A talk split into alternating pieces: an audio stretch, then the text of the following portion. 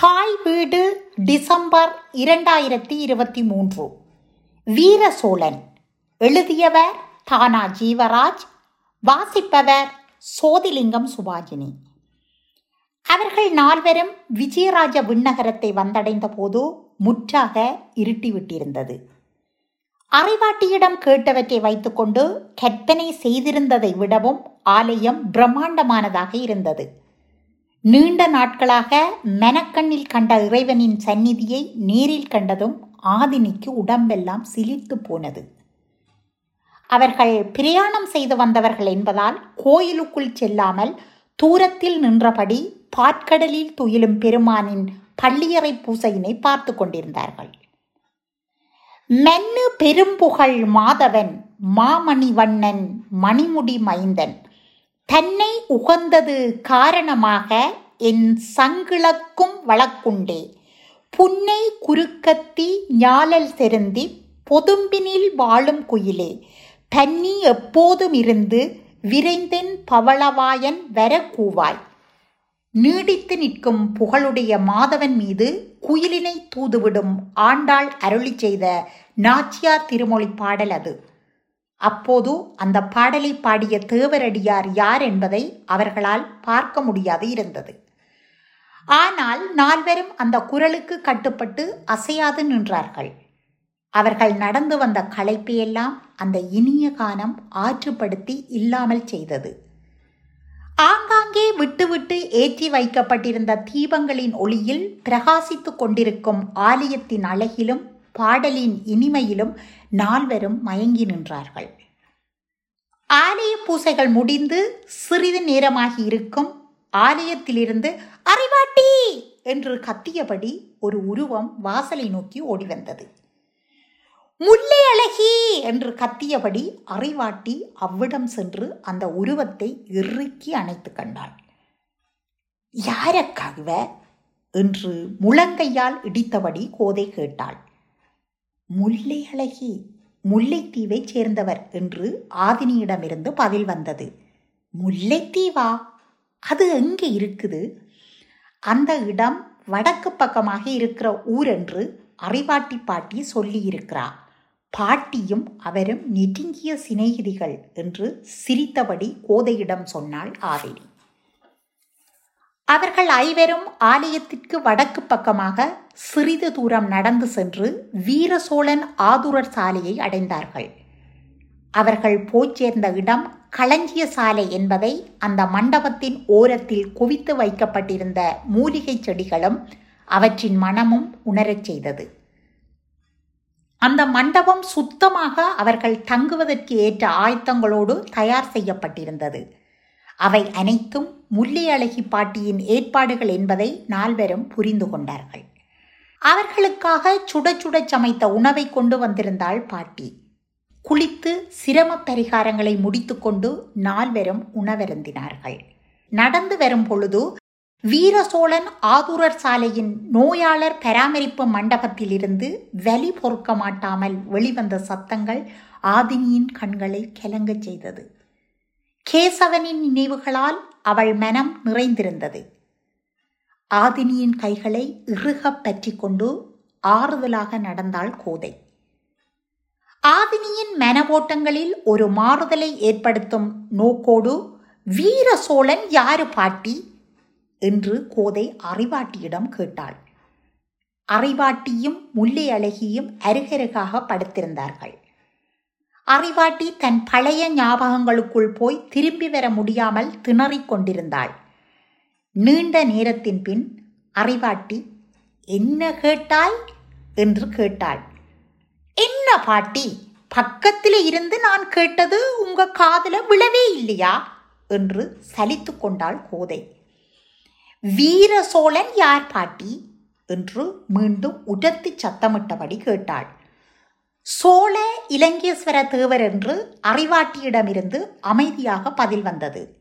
கோதையும் ஆதினியும் ஏக காலத்தில் சோழ பெருமன்னர் மகனல்லவாவ இலங்கை முழுவதையும் ஆட்சி செய்தவர் பெயர் வீர சோழன் என்று ஆச்சரியத்தோடு கேட்டார்கள்.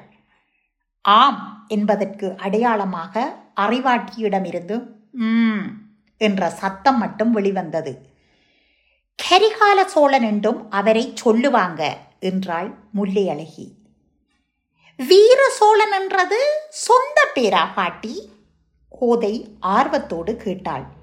யாருக்கு தெரியும்? கட்டியக்காரன் சொல்ற பெயரைத்தானே நம்மட சனத்துக்கு தெரியும். முல்லை அழகி சிரித்தவாறே பதிலளித்தாள்.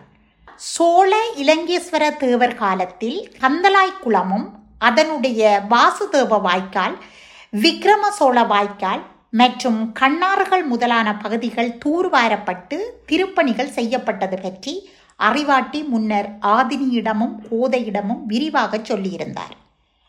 அத்தோடு சோழ இலங்கேஸ்வர தேவர் சோழ பெருமன்னர் ராஜேந்திர சோழருடைய மகனார் என்பதையும் அவருடைய வீரத்தை பற்றியும் நிறையவே அறிவாட்டி இருவரிடமும் சொல்லியிருந்தார். இது தவிர சோழ இலங்கேஸ்வர தேவர் திருக்கோணேச்சரத்திற்கு செய்த திருப்பணிகள் தொடர்பில் அவள் ஒரு விரிவான பாடமே எடுத்திருந்தாள். இன்னும் சோழ இலங்கேஸ்வர தேவர் தொடர்பில் கேட்டறிவதற்கு நிறைய விடயங்கள் இருந்தபோதும் அன்றைய தினம் அவர்கள் வீர சோழன் ஆதூரர் சாலையின் பெயர் தொடர்பில் அறிந்து கொள்ள அதிக ஆர்வம் கொண்டிருந்தார்கள். சரி பாட்டி விஜயபாக தேவருக்கு வீர சோழன் என்ன பெரிய எதிரி தானே? அப்ப ஏன் அவற்ற பேரை மாத்தாம விட்டார்? கோதை விடுவதாக இல்லை. வீர சோழ மன்னர் காலத்தில் அவருக்கு துணையாக பெரிய பலம் பொருந்தின படைப்பிரிவு ஒன்று பாதுகாப்புக்காக இருந்தது. அறிவாட்டி சொல்லிக் கொண்டு வரும்போது இடைமறித்தாள் ஆதினி. நாம நடந்து வரும்போது ஒரு குதிரை வீரன் போனாரு. அவங்களா பாட்டி? என்றாள் ஆதினி. ஆமாம். வலங்கை வேலைக்காரர் சேனை என்றது அந்த படைப்பிரிவின் பெயர் என்றாள் அறிவாட்டி. வேலைக்காரரா? அவங்க கொஞ்சம் முரட்டு படையாச்சே என்று கோதையின் தாய் கேட்டாள். ஆதினியும் கோதையும் அறிவாட்டியின் முகத்தை பார்த்தார்கள். நீண்ட காலத்தின் பின் அறிவாட்டியின் உரையாடலை கேட்கும் சந்தோஷத்தில் ஒரு கழித்து படுத்தபடி அறிவாட்டியின் முகத்தை பார்த்தபடி இருந்தாள் முல்லை அழகி சாதாரண படை வீரர்கள் என்ன செய்வார்கள்? என்றாள் அறிவாட்டி. போர் வந்தால் சண்டை பிடிப்பாங்க என்று இருவரும் ஒரு குரலில் சொன்னார்கள். வேலைக்கார சேனை அரசருடைய பாதுகாப்புக்கான தனியான படை. தங்களோட உயிரை கொடுத்தாவது அரசரையும் அரச குடும்பத்தையும் காப்பது அவர்களின் கடமை. அவர்களை மீறி அல்லது அவங்கள கவனக்குறைவால அரசருக்கு ஏதும் தீங்கு வந்தால் வேலைக்காரர் சேனை வீரர்கள் அவங்களோட உயிரை தாங்களே மாய்த்து கொள்வார்கள். அவங்க செய்த சத்தியத்தின்படி துர்க்கையின் முன்னால் தங்களை தாங்களே நரபலி கொடுத்து கொள்வார்கள் என்றாள் அறிவாட்டி. அறையில் மௌனம் நிலவியது. படைப்பிரிவு மட்டுமல்ல அதன் பேர் கூட பெரியது என்றாள் முல்லை அழகி என்ன? பேர் என்ன பெயர் என்று ஆர்வத்தோடு கேட்டாள் கோதை. விக்ரம சலாமக தெரிந்த வலங்கை வேலைக்காரர் என்றாள் முல்லை அழகி. ஆஹா பெயரை கூட மூச்சை பிடித்து கொண்டுதான் சொல்ல வேண்டி இருக்குது என்று ஆச்சரியப்பட்டாள் கோதை. அது சரி பாட்டி இந்த படையணிக்கும் வீர சோழன் ஆதூரர் சாலைக்கும் என்ன தொடர்பு? என்று கேட்டாள் ஆவினி. விஜயபாகு தேவருக்கும் சோழருக்கும் நடந்த சண்டையில சோழப்படை பின்வாங்கி சோழ தேசம் சென்று விட்டது நம்மட நாட்டில இருந்த வேலைக்கார படையணியில சிலது இங்கேயே தங்கிவிட்டது. அந்த படையணிகள் விஜயபாகு தேவரை மன்னராக ஏற்றுக்கொண்டு அவருக்கு சேவகம் செய்வதற்கு சம்மதம் தெரிவித்தது. வேலைக்கார படைப்பிரிவுக்கு தேவையான வசதிகளை மன்னர் செய்து கொடுத்தார். இடையில் கேள்வி கேட்டு குழப்பாமல் ஆர்வத்தோடு கேட்டுக்கொண்டிருந்தார்கள் கோதையும் ஆதினியும்.